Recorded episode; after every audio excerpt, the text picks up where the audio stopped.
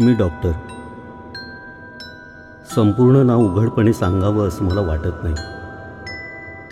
कारण माझ्यासोबत घडलेली जी गोष्ट मी तुम्हाला सांगणार आहे त्यावर माझाही अजून विश्वास बसलेला नाही. कारण विज्ञानाच्या भाषेत त्याला काहीही पुरावा नाही आहे पण जे घडलं त्याचा एकमेव साक्षीदार म्हणून सांगतो की की ही सत्य घटना आहे. तर मी डॉक्टर. वैद्यकीय शिक्षण पूर्ण झालं आणि वर्षभर प्रॅक्टिससाठी माझी नियुक्ती दापोली तालुक्यातल्या दुर्गम अशा फणसू आरोग्य केंद्रावर झाली. फणसू केंद्राच्या आजूबाजूला सात ते आठ गाव आहे त्यामुळे त्यांच्या सोयीसाठी म्हणून तिथं आरोग्य केंद्र उभारण्यात आलं. आणि तिथे काम करणाऱ्या माझ्या सोयीसाठी म्हणून तिथूनच सात किलोमीटरवर असलेल्या दाभिळ गावामध्ये माझ्या राहण्याची व्यवस्था करण्यात आली. तिथे रुजवून सात ते आठ महिने उलटले. माझा नित्यक्रम अगदी व्यवस्थित सुरू होता. आणि या दरम्यान नियमित तपासणीसाठी येणाऱ्या माणसांशी ओळखी झाल्या. आणि ही माणसं म्हणजे कोण? तर आसपासच्या गावातली जुनी खोडं. मुलं बाळं नोकरी धंद्यासाठी मुंबई पुण्याला शिफ्ट झालेली. त्यामुळे तपासणीच्या निमित्तानं भेटून माझ्यात आपला मुलगा नातू असं काहीतरी शोधणारी म्हातारी कोतारी मंडळी. एकटी पडलेली तरी अगदी जीव लावणारी माणसं. मलाही त्यांचा आपलेपणा हवा हवासा वाटायचा. कारण मी सुद्धा त्यांच्यासारखा एकटाच होतो. फक्त त्या रात्री त्या रात्री एकटा नव्हतो एवढं खरं.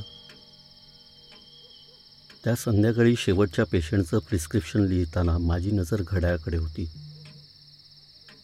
तशी ती नेहमीच असायची. कारण दाभिळला जाणारी शेवटची एस टी सात वाजता सुटायची.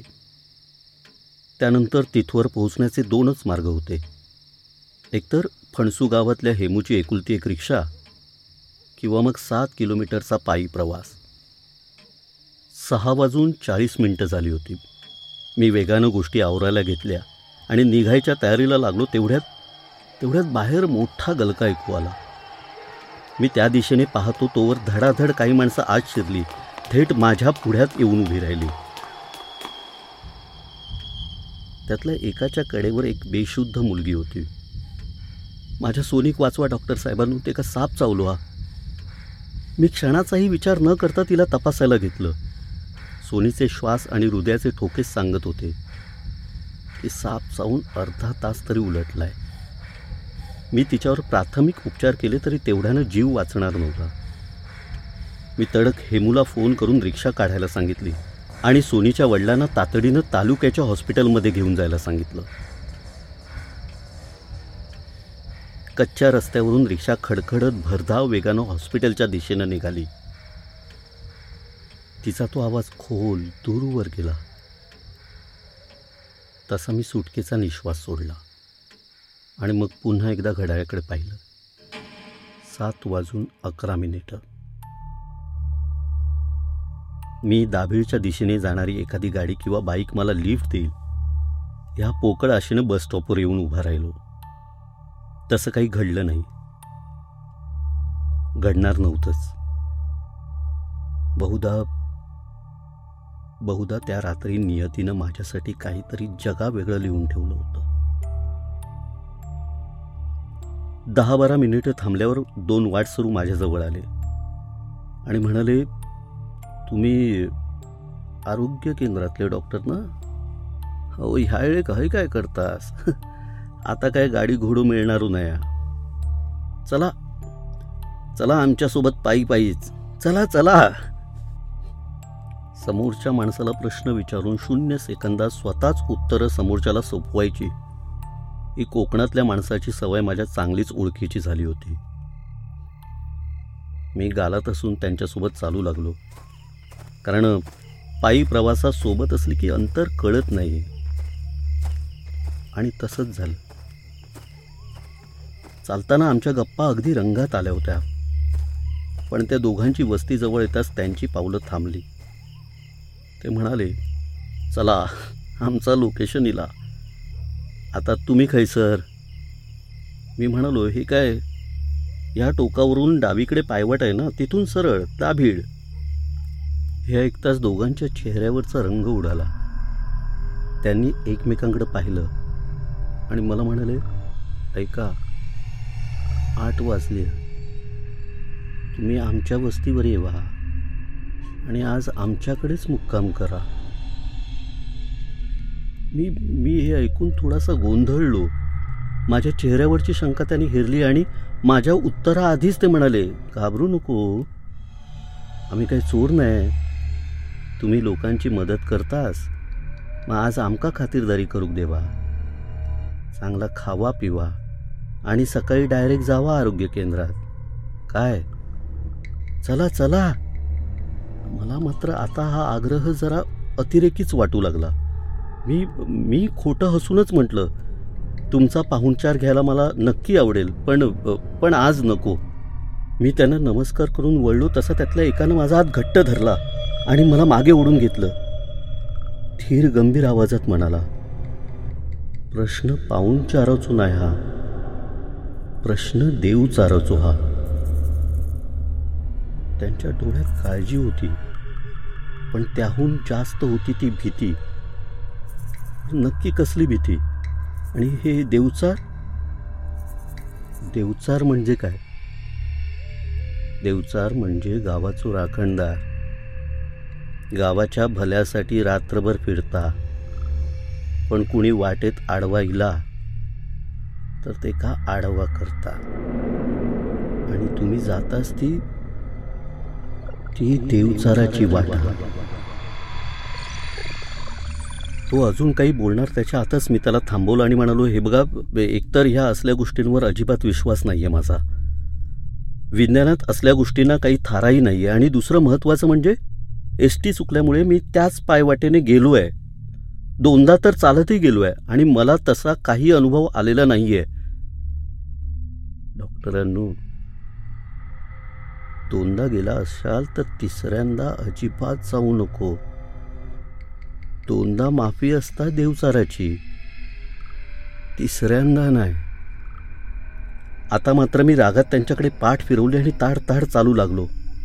मागून त्यांचा आवाज आला. आम्ही सांगायचं काम केलं हो डॉक्टर साहेबांनो. बाकी तुमची मर्जी. फक्त जीव प्यारो असत तर नाकासमोर चालत राहा. मागे वळून बघू नको. कुणाच्या अरे कार्य करू नको. ते ऐकून माझ्या मनात चरकन इतकी भीती दाटून आली की त्यांच्याकडेही वळून बघण्याची माझी हिंमत झाली नाही. मनाला समजवत चालत चालत मी दाभीळच्या पायवाटेपर्यंत पोहोचलो. अंधाराला अज्ञानाचा शाप असतो आणि भीती ही कायम अज्ञात गोष्टींचीच असते. आणि ही भीती मनात रुजली की मन नको नको ते खेळ खेळू लागतं. मी दीर्घ श्वास घेतला. आणि पहिलं पाऊल पुढे टाकलं तशी समोरच्या झाडावरची फांदी खाडकन मोडली आणि वटवागुळ्याचा थवा उडाला. योगायोग. फक्त योगायोग. असं मनाशी म्हणत म्हणत मी हळूहळू पुढे चालू लागलो. त्या जोरदार आवाजानंतर पायवाट स्मशान शांत वाटू लागली. कान आपोआप तिखट झाले. कुठल्याही आवाजाचा कानोसा घेऊ लागले. मी झपझप पावलं पुढे टाकू लागलो. जवळजवळ नेहमी पायवाट तुडवली. आणि किंचे सुस्कारा सोडला. स्वतःशीच म्हटलं हे काय? आलंच गाव पोचू. आता काही मिनिटात पोचू. आणि मागून अगदी कानाशी आवाज आला. मी सोडलं तर आता मात्र माझ्या पायातलं बळ गेलं. अंगावर चरकन काटा आला. दरदरून घाम फुटला. कुण्या चक्क म्हाताऱ्या माणसाचा तरीही भारदस्त असा आवाज होता तो. एखाद्या वाघाच्या गुरगुरण्याहूनही भेदक एकीकडे कोण आहे हे मागे वळून बघायची इच्छाही होत होती. आणि तितकीच काय दिसेल याची भीतीही वाटत होती. जीव प्यारा असेल तर नाकासमोर चालत राहा. मागे वळून बघू नका. कोणाच्या अरेला कार्य करू नका. ही वाक्य आठवली आणि आणि दीर्घ श्वास घेऊन मी चालू लागलो. चालू लागलो तसा मागून त्याच गतीनं कर कर वाजणाऱ्या वाहनांचा काहीशा अवजड काठीचा आणि घोंगरांचा आवाज कानी पडू लागला. मी जसा चालण्याचा वेग वाढवत होतो तसा त्या आवाजाचाही वेग वाढत होता. मागे जे कुणी होतं ते माझा पाठलाग करताय ह्यात काही शंकाच नव्हती. नाही पायवाट संपत होती ना हा आवाज. ना हा पाठलागाचा खेळ. तेवढ्या दूरवर एका खोपट्यात दिवा सुरू असलेला दिसला. धावत तिथवर जावा आणि त्या घरात आसरा घ्यावा असा मनात विचार आला. आणि छाती ज्या गतीने धडधड होत होती त्या गतीने मी पळायला सुरुवात केली आणि आणि मागून त्या अज्ञात व्यक्तीनं माझं शर्ट घट्ट धरलं. इतकं घट्ट की माझं पाऊल पुढे जाईच ना. झटापट करायची तर इच्छाच मरण पावली होती. आता फक्त आपलं मरण समोर दिसत होतं. समोर नाही. मरण मरण मागे उभं होतं. आता ती अज्ञात व्यक्ती विक्षिप्त हसत गुणगुणू लागली.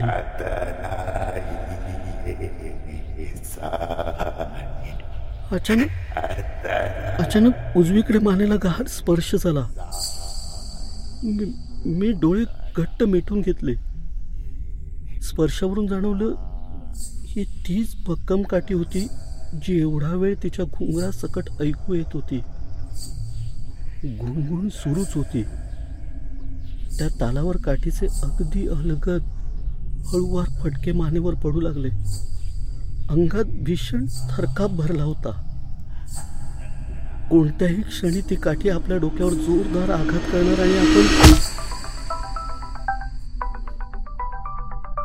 या आवाजाने माझ्या मनात अजून धस्स झालं. मी मी इतका हडबडलो की फोन हातून खाली पडला आणि त्यातून आवाज आला डॉक्टर साहेब डॉक्टर साहेब धन्यवाद सोनी वाचली डॉक्टर साहेब माझी पोर वाचली. आज तुम्ही नसताच तर वेळेत सोनीचा इलाज झालो नसतो. आणि होत्याचा नव्हता झाला असता. डॉक्टर साहेब डॉक्टर साहेब तुमचे उपकार मी कधीच विसरणार नाही. अचानक मानेवरची काठी दूर झाली. शर्टवरची घट्ट पकड सुटली. आणि पुन्हा तोच आवाज अगदी कानाशी पुटपुटला.